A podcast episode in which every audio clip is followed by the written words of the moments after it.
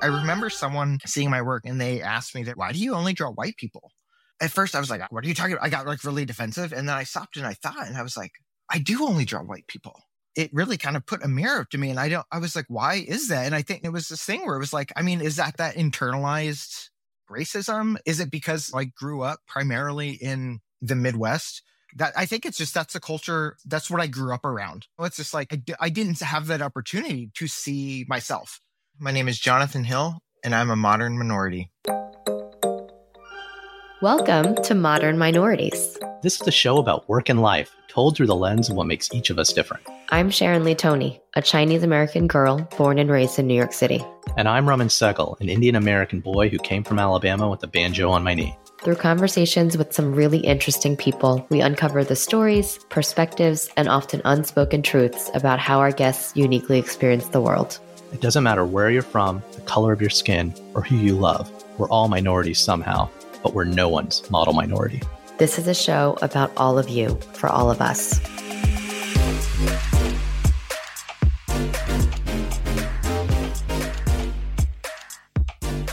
On today's show, we're talking to Jonathan Hill, an award-winning cartoonist, illustrator, and educator living in Portland, Oregon.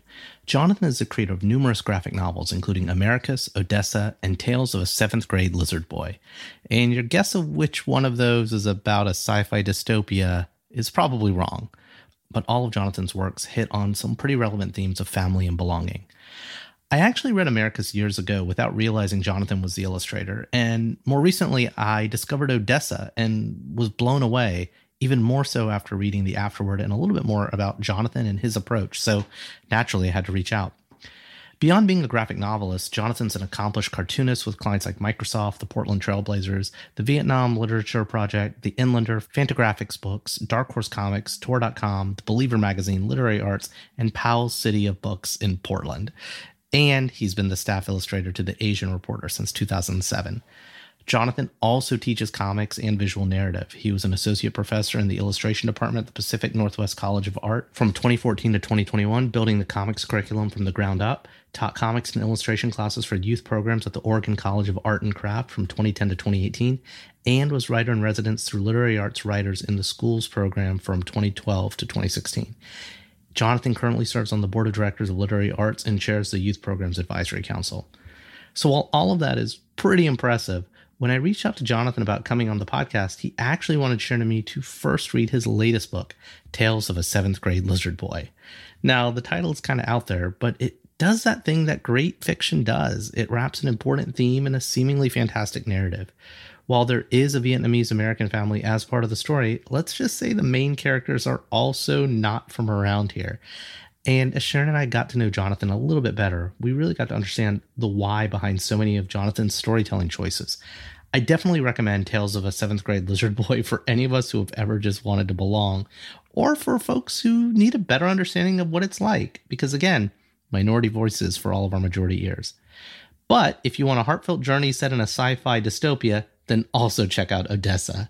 Whatever you do read of Jonathan's, he is just one of those empathetic creators whose works you'll really want to keep an eye on for years to come. So let's get right to it. We hope you enjoy Sharon and my chat with our new friend, Jonathan Hill.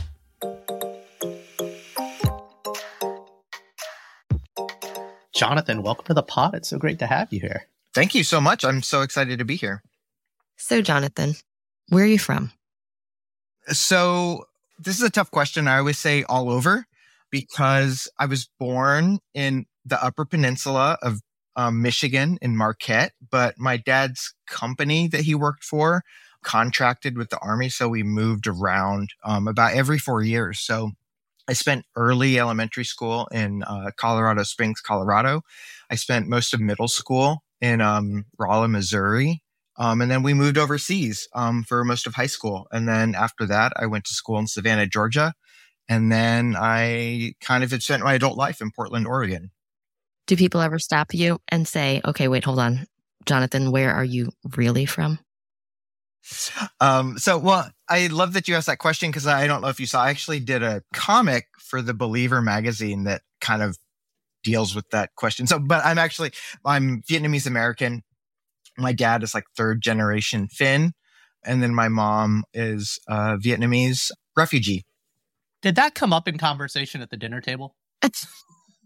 Did your, so it's like hard for me to kind of, now that I'm a parent of young kids, you know, playing my experience back to my kids is not as dramatic as, honestly, the ones my parents kind of played back at me. I mean, other, I mean, obviously when they get older, or and you got older to understand, they tell you that, but how did that manifest them kind of telling you those stories as a kid? Well, you know, I think a big part of growing up for me was just storytelling, um, just in terms of like, you know, my my mom's story, my uncle's story, and, and her side of the family, we did get a lot of that, you know, and it's it's funny, and because my my uncle, he we spent a t- lot of time with him growing up because he he lived with us, and he was almost like kind of closer, closer than an uncle, but not quite a parent, you know, sort of thing. You know, he would tell the stories, and and then my mom would also tell some of the stories of living in Vietnam and their escape from Vietnam. How old were they when they left? You know, I think my uncle, um, yeah, you know, like, ugh, I'm going to, I hope they're not listening to this because then maybe I'll fail the like family crest of like knowing these. None, ages, none of right? our parents listen to this. They they, they prefer our day jobs. Yeah, I know, right? We, we all make up our family histories on this show. But I know they were, they were really young. And so now I'm going to have to do the math. Um, but I think, you know, my, my uncle was maybe twelve. Okay. Um, and however older my mom was, and that not much older than him. Yeah. So adolescence. Yeah. And so I, I still, you know, I, I, I can't fathom that experience now. Um, but even when I was younger, you know, you really can't grasp that. And then, you know, even my dad's side of the family, I mean, you know, and then I don't know if you know anything about, you know, the, the Upper Peninsula of Michigan, but they're just like, like my whole family is like bullshitters, right? Like that's, that's a story, that, but that's, but that's a form of storytelling too, right? Yeah, you know what I mean? It's yeah, just like, you yeah. go, you go up, you know, we were up there in twenty nineteen to take my father's ashes. He's since passed, but, um, you know, to, to take his ashes sort of back home, and just being around that family. And they're just always telling stories and always laughing.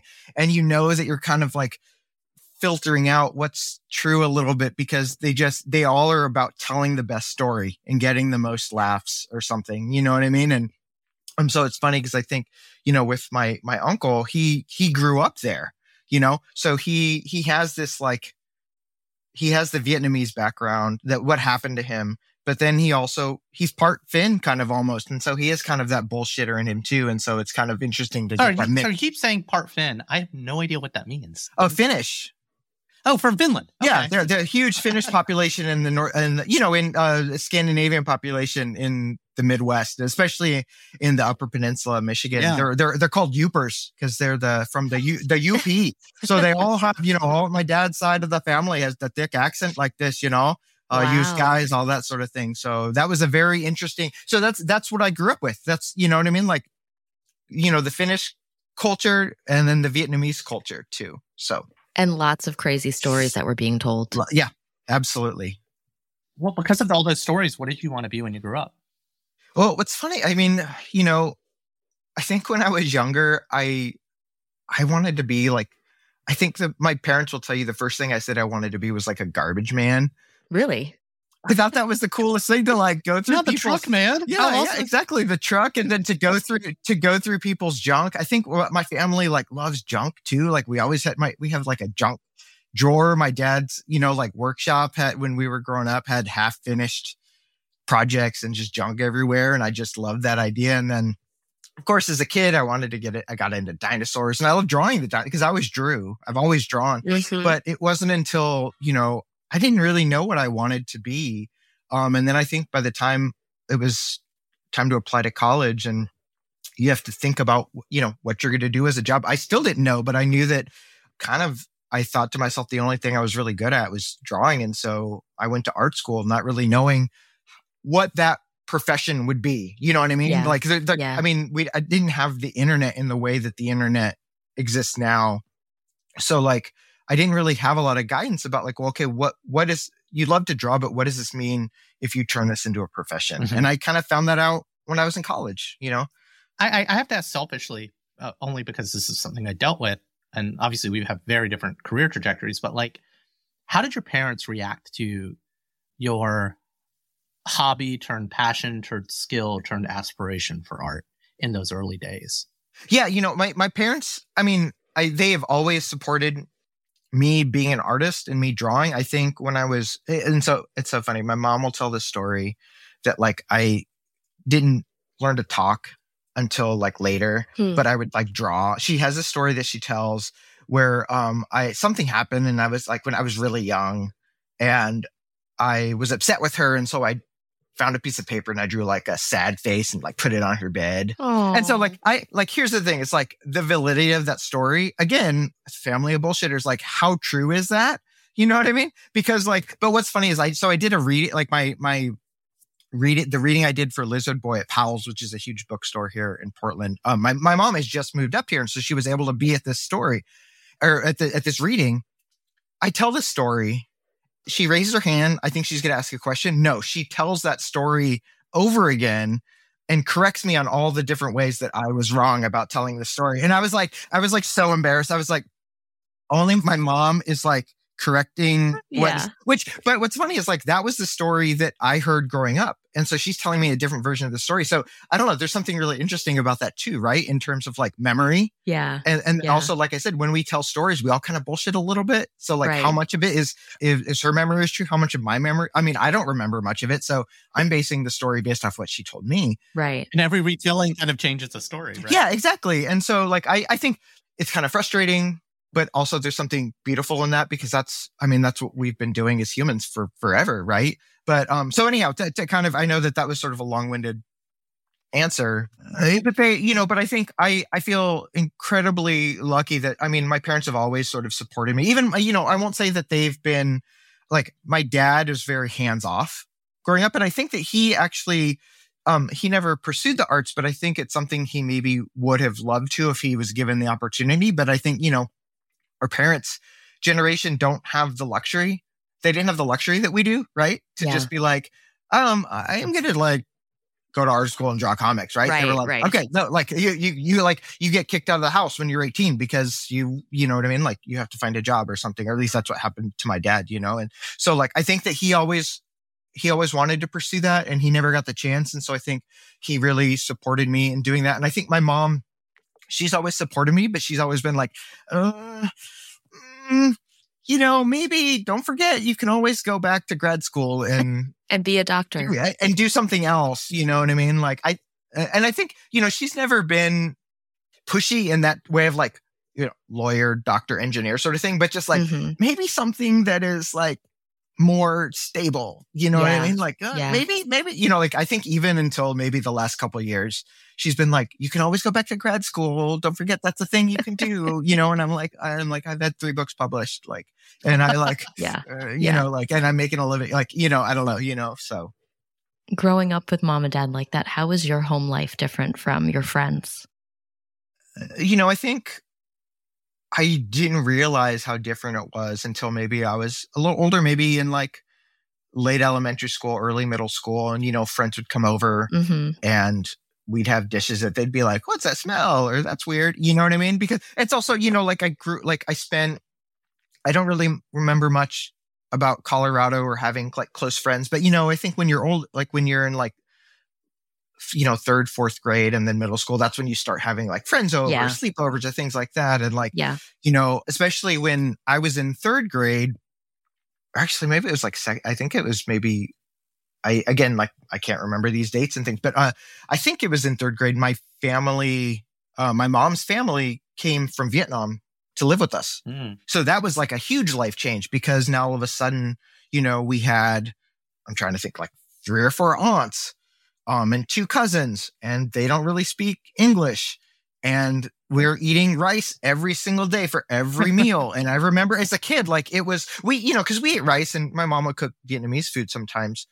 But like, it was a, th- I remember a thing where like, as a kid, I remember having nightmares about rice because we were eating it every single meal. And I hadn't experienced that because we grew up, you know, I grew up in the dominant culture. I was in like, you know, it was the Midwest in the eighties, in the nineties. You know what I mean? Like I was like a pizza, I'm a pizza and hamburgers kid, even though I love, you know, like Vietnamese food and Asian food. And so it was. Well, let me, let me ask that question, uh, or a frame on that. When did you start loving Vietnamese food? Because if I think about like eating dal, rice, sabji, every effing night of my life as a kid. Now I wish I could do that. Oh, I know, right? Well, I mean, I think we we ate it, you know, we ate it often growing up. And I always, I always liked it. I always loved it. I think it was just this thing of like having rice for every meal. Even if we were like, even if we ordered pizza, Yeah. We'd yeah. eat rice too. We'd have rice too. And I was mm. just like, it was like haunting me. And so I think, you know, that was the thing though too, is like, it was growing up. Uh, that was nice for me is that like, you know, you, you, friends would come over and they'd be like, pho, what's pho? And then they'd eat it. And like, they'd be like, this is really good. And they're like, when your parents eat cooking that thing again that we, that we never had, that was really good. And then, you know, and then I think I really appreciate it in high school. My dad is very, and I think it's a, it's the, it's the Finn is, he's very like taciturn and like doesn't speak. He was, he's very kind of private. And so I'd always, I think growing up, I always wanted to try to get some of these stories out of him, even though he would tell stories. Sometimes it's hard, it'd be hard to dig, dig, dig. And so what I would ask him to do is he would cook pho. And in high school, I'd have my friends over and just ask him to tell us stories about Vietnam. And it was like a way for uh, for me to like share, even though it was my dad cooking, because my, my parents got divorced when I was very young. I think it was around when I was in third grade. But like, so that was something I always like cherished. Sometimes we don't have the opportunity to be like, hey, mom or dad's like, I want to know more about your life. Please tell it to me. You know, like that's kind of hard, awkward to bring up. And so like, I loved these opportunities for me to share something that was so close to me growing up as like Vietnamese food. And, you know, I had an appreciation for that more as I got older, but then also share, have my dad share parts of his life with me and my friends. And so, yeah. I, I feel like it's hard to put your parents on the spot unless they feel like, because usually when they tell a story, it's something in the moment reminds them of it, or I find myself doing that with my kids. But yeah, as I've gotten older, you know, I see my folks less and less, and it's like, hey, let's, it's late at night, washing the dishes, you know, after the kids are in bed. Like, for some reason, that's when the stories come out, you know, mm-hmm. M- more lately. I, I, I know my parents aren't listening, but my sister is listening, but that's like the hack. the, the hack is like, find them in like a quiet moment doing something else. And like, mm-hmm. that's when the stories come out. That's when, I hate to say when their guard's down, because I would imagine more so with Vietnam than say, maybe what my folks had, although there's some stuff in like Africa and India, but like, those stories are hard to come by, and sometimes they're kind of like shielded away, or or even all of the stories are shielded away, even the happy ones, because of the hard things that kind of dominate that part of their break that they're trying to move on from. Mm-hmm. Yeah, I also wonder if it's it's similar to the to the story that you told, Jonathan, where over time your perspective of that event also changes. So the farther they are from whatever that may have been in the past, like, it might not seem as relevant or even as important to them. Whereas when it does come out for us, because we're hearing it for the first time, or we're learning something about our parents that we just never knew about before, it's so important. It's such a big deal mm-hmm. when it comes out. And, you know, you know, yeah. And it's, I don't know if either of you sort of come across this, but then you have, you have this other thing too, that sometimes it's like, I think sometimes my mom will tell s- stories. And I think she, she's, and I love her to death. And I'm, this is, this is me saying, Here we maybe, go. maybe, maybe she doesn't listen, but it's just like, sometimes there's the flare of the like over, over dramatic. Yeah. Do you know what I mean? Oh and yeah. so it's like the pendulum yeah. swinging the other way, where you're just like, okay, I've heard this story already. And, and I don't, I think this is me be, this is me being like the twelve year old again. That is like, you know, that's like, oh, mom, you know what I mean? Where it's just like, sometimes she'll just tell, it's like the same story over and over again. But then it's that thing where it changes slightly a little bit. So it's like, yeah, she's yeah. like a little bit of an unreliable narrator. And here's the thing too. So it's like, I'm a horrible son saying this, right? Because I'm just like, oh my God, like I can't, I cannot fathom what my mom has had to live through. Like her M O is survival, even now. Like she's retired. She, but she's having to do a lot of like caretaking for my aunt who's having like some dementia issues and her husband. And so she's up here and I'm so happy that I can be here to help take care of her. But like survival is her M O, and it has to, it, it's, it's had to have been like her life. That's how she survived. You know what I mean? It's just like, just moving forward, you know, that's, that's been her life. And then she's given me this life that like, oh, I can choose to be an artist. I can choose to be like, you know, my life is so easy, like compared to theirs. But like, and here I am, she's telling a story and I'm be like, oh God, mom. Like, I'm like, I go back to being like a middle schooler, right? And it's so hard to, for me, I really struggle these days reconciling being like that bratty yeah. second generation mm-hmm. Asian American kid, and then being an adult and trying to like empathize. And like, I find myself having to be like, Jonathan, don't be a dick. Just like, let your mom be your mom and like love her, because like, you know, I don't know. I don't know if that happens to you guys, but like that's something that I'm kind of struggling with as nowadays. I think it comes back to, I've Sharon's heard me tell this story multiple times. And uh, I don't know if you read the book or watched the film The Namesake, but it's about, you know, an Indian boy growing up in America, or Bengali boy. Mm-hmm. And I read the book in my twenties and I kind of had that, yeah, he gets me. It's like, oh my God, mom and dad, why can't you get me? Right. And then I saw the film. Kal Penn plays the teenage boy becoming in his twenties, but the dad is played by this amazingly empathetic actor, Irfan Khan. And I saw the film from the uh, father's point of view, mm. right? Mm-hmm. And I, I literally walked out of the theater and called my dad and apologized. And then recently, Sharon and I did a rewatch, and we saw the whole film from the mom's perspective. And I think because this time around, now we're parents. Mm-hmm. And I just think that's what Sharon's doing. I think perspective just changes. Uh, the longer you live with that, the longer you sit with it. And I think parents know. Like right now, my daughter says that, oh my God, dad, why, blah, blah, blah. And I'm like, I just smile. Mm-hmm. And I'm like, you don't get it yet, but you will. Like, I know you're going to grow up to be someone who gets it one day. mm-hmm. And I'm, I'm guessing your mom knows that. That's what I would say. Yeah. Yeah, I hope so. I mean, but it's, I mean, it's, it's so complicated, right? Because it's like, I mean, it's our, it's, it's like, I mean, I imagine everyone's relationship with their parents are complicated. And then for us being, you know, if you're like, second generation, there's that that gap of experience and culture even. I think there's still times where, you know, I mean, my mom has lived here since the late seventies, but there's still a huge culture gap. You but she's been I mean? here longer now, right? Yeah, yeah.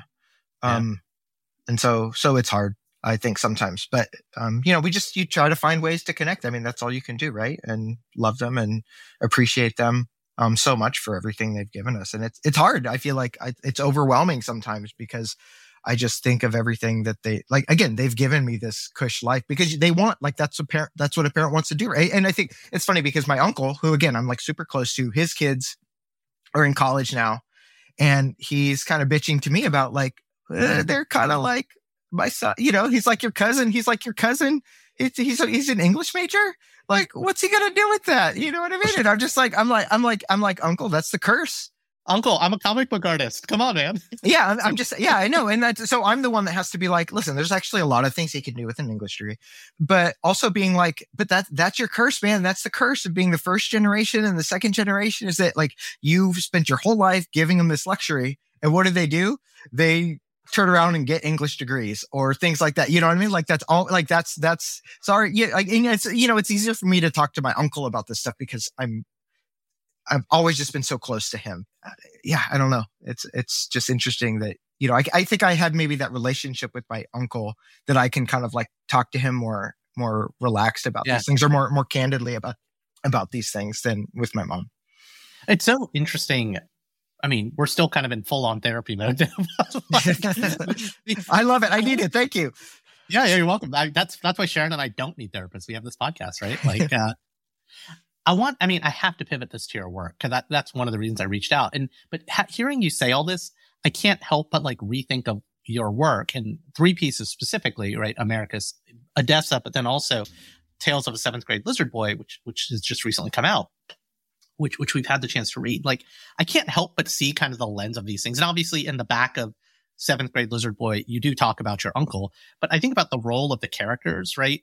I know America's, you were illustrator, but there's a huge element to the storytelling piece that goes there. And Odessa, there's the kids missing a family member, seeking another one, but an uncle and with some trauma. I guess the real question is, like, how much do you feel that your personal kind of family experiences not just inform the characters, but the characters' takes in your books? Or is it they're unrelated? I, everything's related. Everything's informed by everything. But like how close, how close to truth are some of these stories? Yeah, I mean, I mean, like, I think if you if you know me, you you know that it, it it's all incredibly informed by my life and the relationships I've had. I mean, like literally, Odessa is a love letter to my brothers. And those siblings are me and my brothers. You know what I mean? Like I am Virginia in so many ways. You know what I mean? Yeah. The older sister, the caretaker. Yeah. Yeah. And, but then, you know, my, my uncle Fook, who is my uncle growing up, he is the basis for four dollars because that's what my uncle is like. My uncle, he's, he's one of those dudes that I don't know if, if the two of you have, you know, family members like this, but he's one of those dudes that knows, always knows somebody, some somebody somewhere. He's always he's got a guy. He's got a guy. Yeah, he's got yeah, he's got a guy. Literally, like, um, and you know, and what's funny is when he was growing up, he he knew, and I think it was one of it was a guy that my um one of my aunts was dating, but he was this guy that owned an auto repair shop, and we called him four dollars. And so that's where that name was from. Is that, and but he was like, oh, I know this guy. Like he, you know, uh, so he's that's that's my uncle to a T. My uncle is my uncle Fook is four dollars. You know, less so. I think Lizard Boy is is very different because it's it's kind of like taking sort of what I know my mom and my uncle sort of went through as immigrants, and then sort of me sort of ad- adapting that experience in a way. Do you know what I mean? Because it's like, yeah. it's not, I, I think that, you know, their story is not my story. And so I don't feel, I don't feel comfortable trying to tell that story. Like if I were to do a biography about my mom and my uncle. So, you know, so, so it's, it's so interesting, but I, I just like, and I mean, even, I mean, my family is a huge part of my life. Mm-hmm. And so obviously that's reflected because I think, you know, it's, it's funny having done a handful of books and having written to myself. And, you know, like I, I keep thinking about like, what is, what are the themes that I keep coming back to as I'm, you know, like in the process of working on other books too. And it, and it is family. Like it's found family, it's, it's your blood family and it's found family because those are, I mean, that's like the most important thing to me. I don't know where I would be without both of those things, you know? Yeah. You know, something, when I first started reading your work, I didn't know who you were. It, the book seemed interesting, so I read it. And I, I didn't realize I'd read Americus well before. And Odessa was, mm-hmm. you know, originally the reason I reached out. So you read Jonathan Hill. So I'm like, all right, just some dude named Jonathan Hill, majority name. And then something I noticed as I was reading was, wait, these characters, are they Asian? Like, I couldn't tell. And I was like, oh, I thought that's weird. And then, you know, you read the back, you look up the author. It's like, I didn't initially realize you were Asian. And that, that was kind of something I loved about the story. Is once you kind of look at it and realize it, you see it in them. But like Odessa specifically, obviously very different from Lizard Boy, but it was the protagonists were Asian or kind of looked Asian. And that's clearly part of their backstory, the Wikipedia entry, but that's not their story. And and I just really appreciated that. And then obviously in Lizard Boy, you made the shift completely. These This is an immigrant family, and there happens to be their friends are Vietnamese immigrants as well. But like, can you talk about that decision early on in kind of like your first creator work uh, versus set, Lizard Boy going going all in on the immigrant story? Yeah, no, I mean, I absolutely. I mean, I think, and that was a huge part. I mean, that was, that was a very conscious decision because it's like, I, I think, I mean, this is, this is what I've been trying to reconcile for my whole adult life is that, you know, I think, so as an artist, I would do work or whatever, but I, I remember someone I used to work with seeing my work and they asked me, they were like, why do you only draw white people? And at first I was like, I don't know, what, what are you talking about? I got like really defensive. And then I stopped and I thought, and I was like, oh shit. Like, I do only draw white people. What was this? How old were you when that moment happened, roughly? Um, I think this was probably, you know, this is sort of at the beginning of my career. I was still working a day job and at bookstores. And so I was doing, I think Americus had maybe come out and I was, you know, I would still, I was doing illustration work and stuff like that. And I was just like, oh man, like it really kind of put a mirror up to me. And I don't, I was like, why is that? And I think, you know, and it was just like, it was this huge thing. It was just this conversation that I had with this person at work. Uh, but it kind of really got me to think about like, you know, I'm Vietnamese American, like literally my dad is like Scandinavian, blonde hair, blue eyes, and then I'm Vietnamese. Yeah. And if my default was to, if, if I had an illustration for like, oh, hey, we have this like illustration about like, you know, divorced parents and can you send us like, the, you know, here's the concept. Mm-hmm. I would draw white people.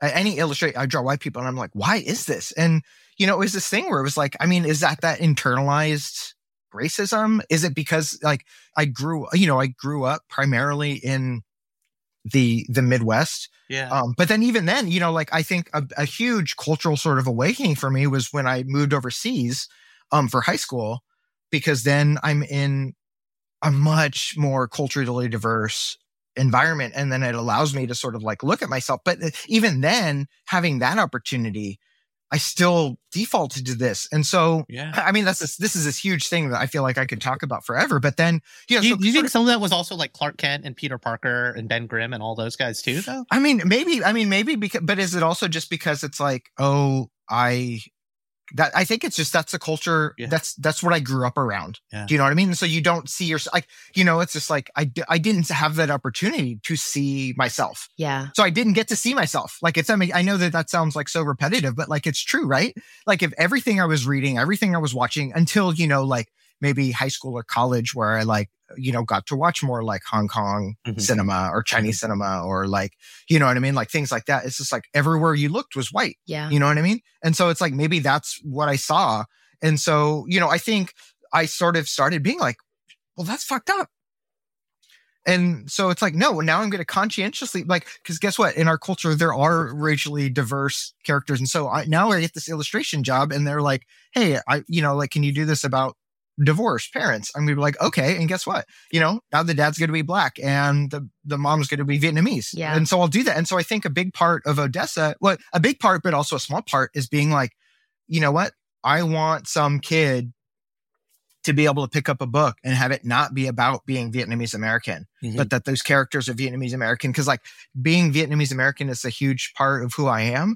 But is it relevant to a lot of things? No, but like I still want people to see, like I, that's that's how I want there to be representation is yeah. I, like it doesn't have to be a big deal, especially because like so much of being Vietnamese American is usually tied to like war and trauma yeah. and re- being refugees and like, and yes, like that is a huge part of my identity too, but also like it's also not as much because that's my mom's identity. You know what I mean? So like it's in my identity in so much as that it's passed down to me, but also like a lot of us are growing up and we don't have as close to a connection to that. So I really just was like, why can't there just be kids going through this post-apocalyptic journey and have them be Vietnamese American and have it not be a thing? Like it doesn't have to be mentioned every single like. Yeah. Yeah. They, they might happen to be eating pho, but they might happen to be eating pizza. They might happen to be playing video games and reading comic books too. Yeah, ex- exactly. Exactly.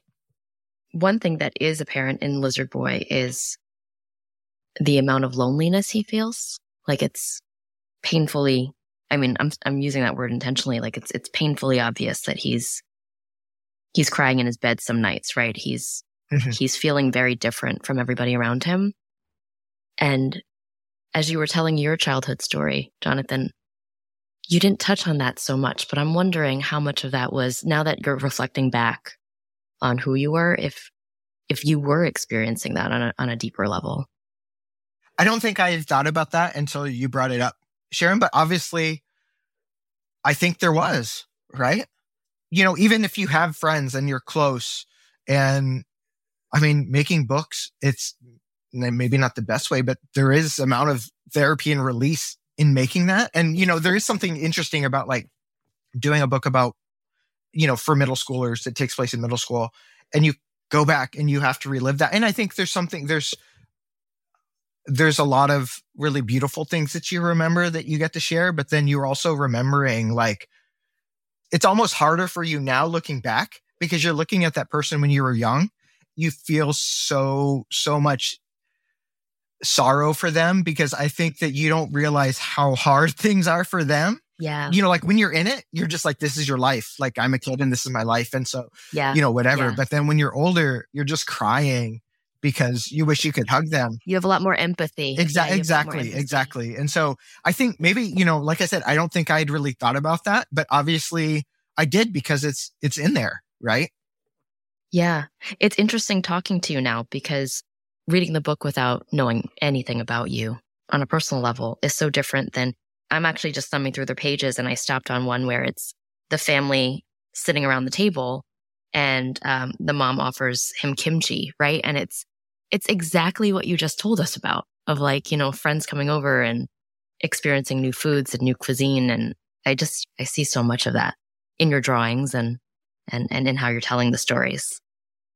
Thank you. I think, you know, one of my close friends from college who, you know, I've I've been so close to, you know, the last twenty years. And I think he gave me the best review as he, he read it. And, you know, I mean, he's known me half my life and he was just like, Lizard Boy is you. not not the character, but he's like, this book, this book is the most yeah. you book that you've ever made, because he's like, I've known you. And he's just like, it makes me think of coming, coming to your house, like visiting, you know, your, your uncle.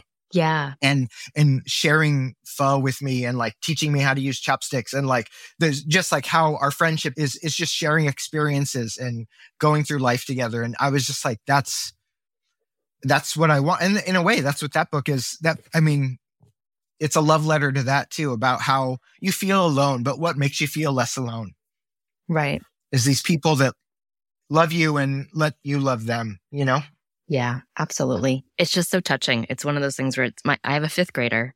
And so he's a little younger mm-hmm. than a seventh grader, but middle school's hard. Like, you know, he's in his first year of middle school, and we moved to a new, a new neighborhood and just a couple months ago. So in the middle of the school year, and it, it is a primarily white neighborhood, and he's mixed race. He's half Asian, half Black, and mm-hmm. he's finding his way. I mean, he's, He's, he really likes basketball. So that helps. Like, I think, you know, having, having a skill that's socially acceptable, I think, mm-hmm. um, helps you to break down those barriers. But I just, I related so much as I was just kind of going through and, and reading this. It's, I'm like, yeah, I, I see it. I know Lizard Boy on a deep level. And, you know, it's so funny too, because I think, I think as adults, you just, I think it's easy for us to think back about like, oh, high school, that's the worst. Right. And, you know, like I, I actually love both my experiences. Like, even if there was hardship and lonely, it's like, I, I love both of those things. But like, yeah, you, I think now it's like you look back and you're like, actually, you know, what was the real shit?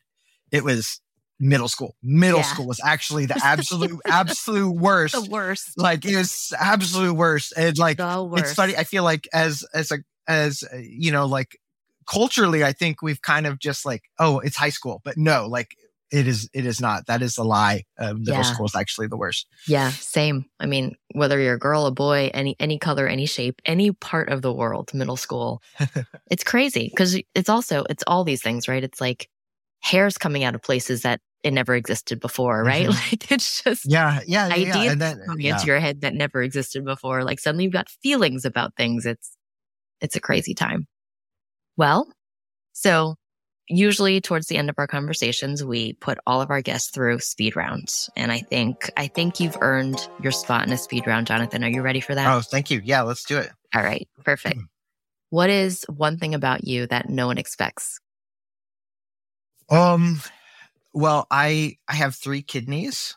Maybe that's the first thing that comes to mind. You have three kidneys? Uh, yeah, but that's there's an asterisk next to that. It's not like I was born with that. I had a transplant. Um, I had kidney failure, so two of them don't work. Oh, wow. Um, and so I, yeah, I had a kidney transplant in like twenty fifteen. And so, so that's sort of the unexpected thing. I would say the other unexpected thing is a lot of people don't expect that I spent high school overseas in the Middle East. So that would be the other yes. thing. Yes, I mean, that's two, two answers that, sorry, like cheating a little bit. Yeah. But the way you said the kidney thing, it sounded like, like one of those, like you were born with three. I know it is a little more exciting, but it's like, yeah, but that's, that's interesting. That's a weird thing that I didn't know about. Like, when you get a transplant, they don't take out old kidneys. They just add them in. I would have thought, yeah, I would have thought they would have replaced it. That's.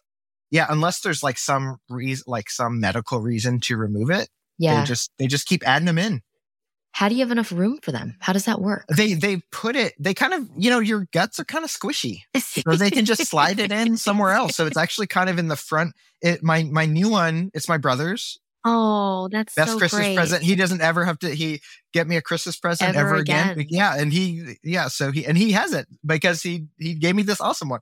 Um, It kind of rests in my hip. His kidney is sort of resting in my, my hip bone, kind of in the front right of me. Yeah. So.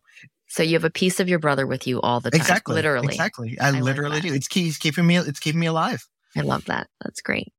What is a book, a movie, or a television show, not one of your own, with characters that you can relate to? Oh gosh. I feel like, I feel like I watch everything and I relate to everything and I cry to everything. Like mm. it's hard to think of something right off. I think, well, maybe, you know, there's one of, there's a book that not a lot of people know about by an old mentor and professor of mine, Ted Stern, and it's called Fuzz and Pluck. It's published by Fantagraphics. And I think I was so close to him. And I think he could see some of himself in me too. And his, so his book is about, it's about this, um, this plucked chicken and this stuffed bear. And there are sort of two different parts of his personality, where the chicken is very like angry all the time and and sort of crass, and the the the stuffed bear is always worrying and has super oh. anxious. And so like, yeah. But it's funny because it's like, if you, it, it kind of, maybe what you're saying is, I think if you knew Ted, yeah, you could see him in those two characters. And I think I could see myself in those two characters in the same way I could see sort of myself in him a little bit too. And so I think those are two characters that I think I, I mean, I think it's, he's a severely underrated cartoonist, but I think those two, those two characters um, kind of have both two parts of me in there too. That's great. So what's the name of the book again? Uh, it's called Fuzz and Pluck. Fuzz and Pluck. We're writing that down. We'll put it in the show notes. Okay. Great. What is your favorite mom dish? Ooh. Um, so when I would go visit her, I would ask her to make boluk luk. It's like shaken beef. It's basically like stir-fried beef, but then you serve it over like a bed of lettuce with tomatoes and hard boiled eggs and these like pickled onions.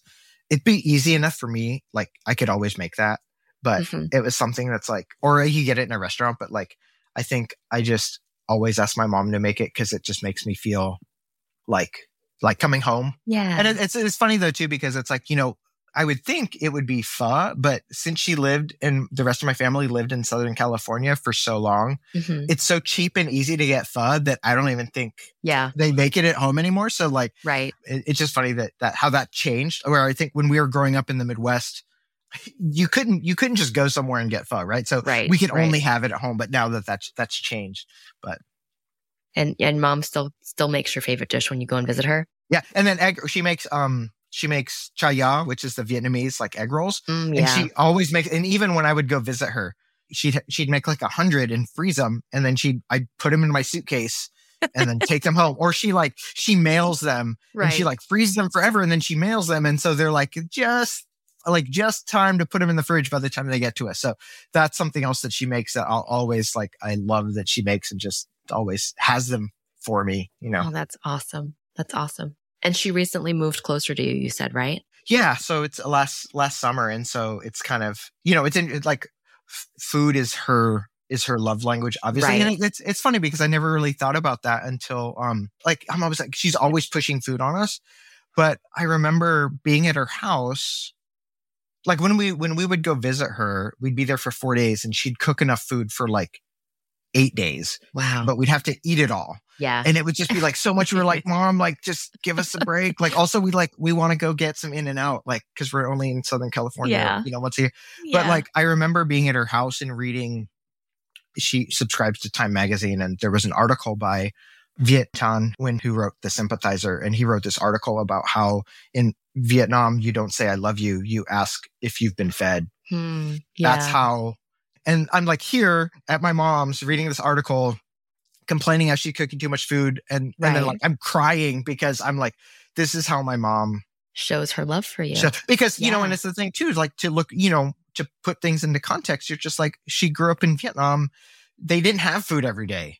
You know what I mean? Like, right. Because, yeah. and, and so just like, I can't even, again, like I can't even fathom that. Right. Because I've never not been able to just open a bag of chips or something, or like, right. you know, you know what I mean? Right. Like, and so like, right. that's even more important for her. And so it's funny because it's like, again, it's like we were talking about looking at my book and looking at it a little bit differently with context of having this conversation with me. Mm-hmm. And it's the same thing with those stories, like the, the, in life too, right? It's like, oh, right. like our parents do this thing, but then we see it in context and it looks at it totally different. And yeah. it makes you feel for it a little bit more and I definitely, you know, be more empathetic, you know, and I think that's, I mean, that's stories though, right? Yeah. Yeah. And, and age and wisdom. I think that's all part of it too, right? Yeah, absolutely. Yeah. Absolutely. And like, there's no way that you can appreciate that when you're younger. It, it, unfortunately, it's one of those things that takes time. And again, that's why I feel like I'm always trying to go to my mom and be like, Mom, I'm so sorry.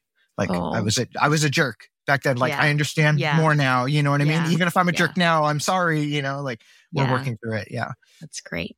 I hope she listens to this so she can hear that. That's really sweet. What's your least favorite food? Salt and vinegar chips. Okay, we're, we can't be friends anymore. Sorry. Like, no, here's the thing is I am a chip. I am a chip maniac. Like, but so that's the thing is that's that's the only, if we buy chips, I, like, I will eat them all. And so if my wife wants to have chips for her own, she'll buy. She has those. to buy salt and vinegar chips because she know I won't touch them. So I, I think I think it's growing up. They when my dad would come home mm-hmm. and he'd take his work shoes off, they kind of smelled like vinegar. Oh God! Oh come on! And so that's that was the, that's the context for that though. You know where I'm like I, I think people eat those chips and I'm like it reminds me of my dad, not in a Your good way. So feet. yeah, yeah so exactly. Now it's like all right. You know, like, Jonathan, I, I liked you. I reached out to you for the show and I read your books and you just ruined it, man. You just ruined it. But now that you say that, when I have opened, I notice it the moment I open a bag of salt and vinegar chips. Like it doesn't, it doesn't smell like feet any other time, except that moment that you open the bag of chips and that aroma comes right out of the bag. I, I have to agree with you, Jonathan. You know, Sharon, I think this podcast partnership just might be over because, like, Wait, hey, hard truths, hard truths are happening when you ask the big questions. Okay, Jonathan, what does being a modern minority mean for you? I think it is. I mean, I think it's finding your way, right? Or at least that was that's what it's been for me. And and I think you know, talking to other Asian American people that I've I've met, it's it is it's like it, it is us trying to find out who we are and where we belong and have that conversation, and I think share that uncertainty with each other. And so I, I mean that's what it's been for me. My, and that's I feel like my whole adult life and my and the books that I make, it's it's asking that question and trying to find answers to that. I don't know. So I actually I guess maybe I don't know. That's why I'm doing what I'm doing, to try to find that answer. So maybe that's a better answer. I I love that. I can I I feel like so much of anyone who tells you they have the answers is probably lying. And I think we're all kind of on this continual journey in whatever it is that we do. Podcasts, friendships, family, comic books, like um, other than awesome stories and awesome drawings, I think that was kind of really where I connected with your work. And I just I can't wait to see the next things. I hope you'll keep trying to figure it out in your work, Jonathan. Thanks so much for joining us. Thank you, Jonathan. Thank you so much for having me. It's been wonderful talking with both of you. And that's our show. Like what you heard? Please subscribe, leave a review, and a five-star rating on your favorite podcasting platform. Now more than ever, people need to be hearing these stories. Please share our show with a friend or three. Want to learn more or got something to share? Visit mod my pod dot com or email us, hi mom, at mod my pod dot com. You can also follow us on Instagram and Twitter at mod min pod. We'd love to hear from you. That's it for now. I've been Roman Segal. And I'm still Sharon Lee Toney. Remember, we're all modern minorities out there. We'll talk to you soon.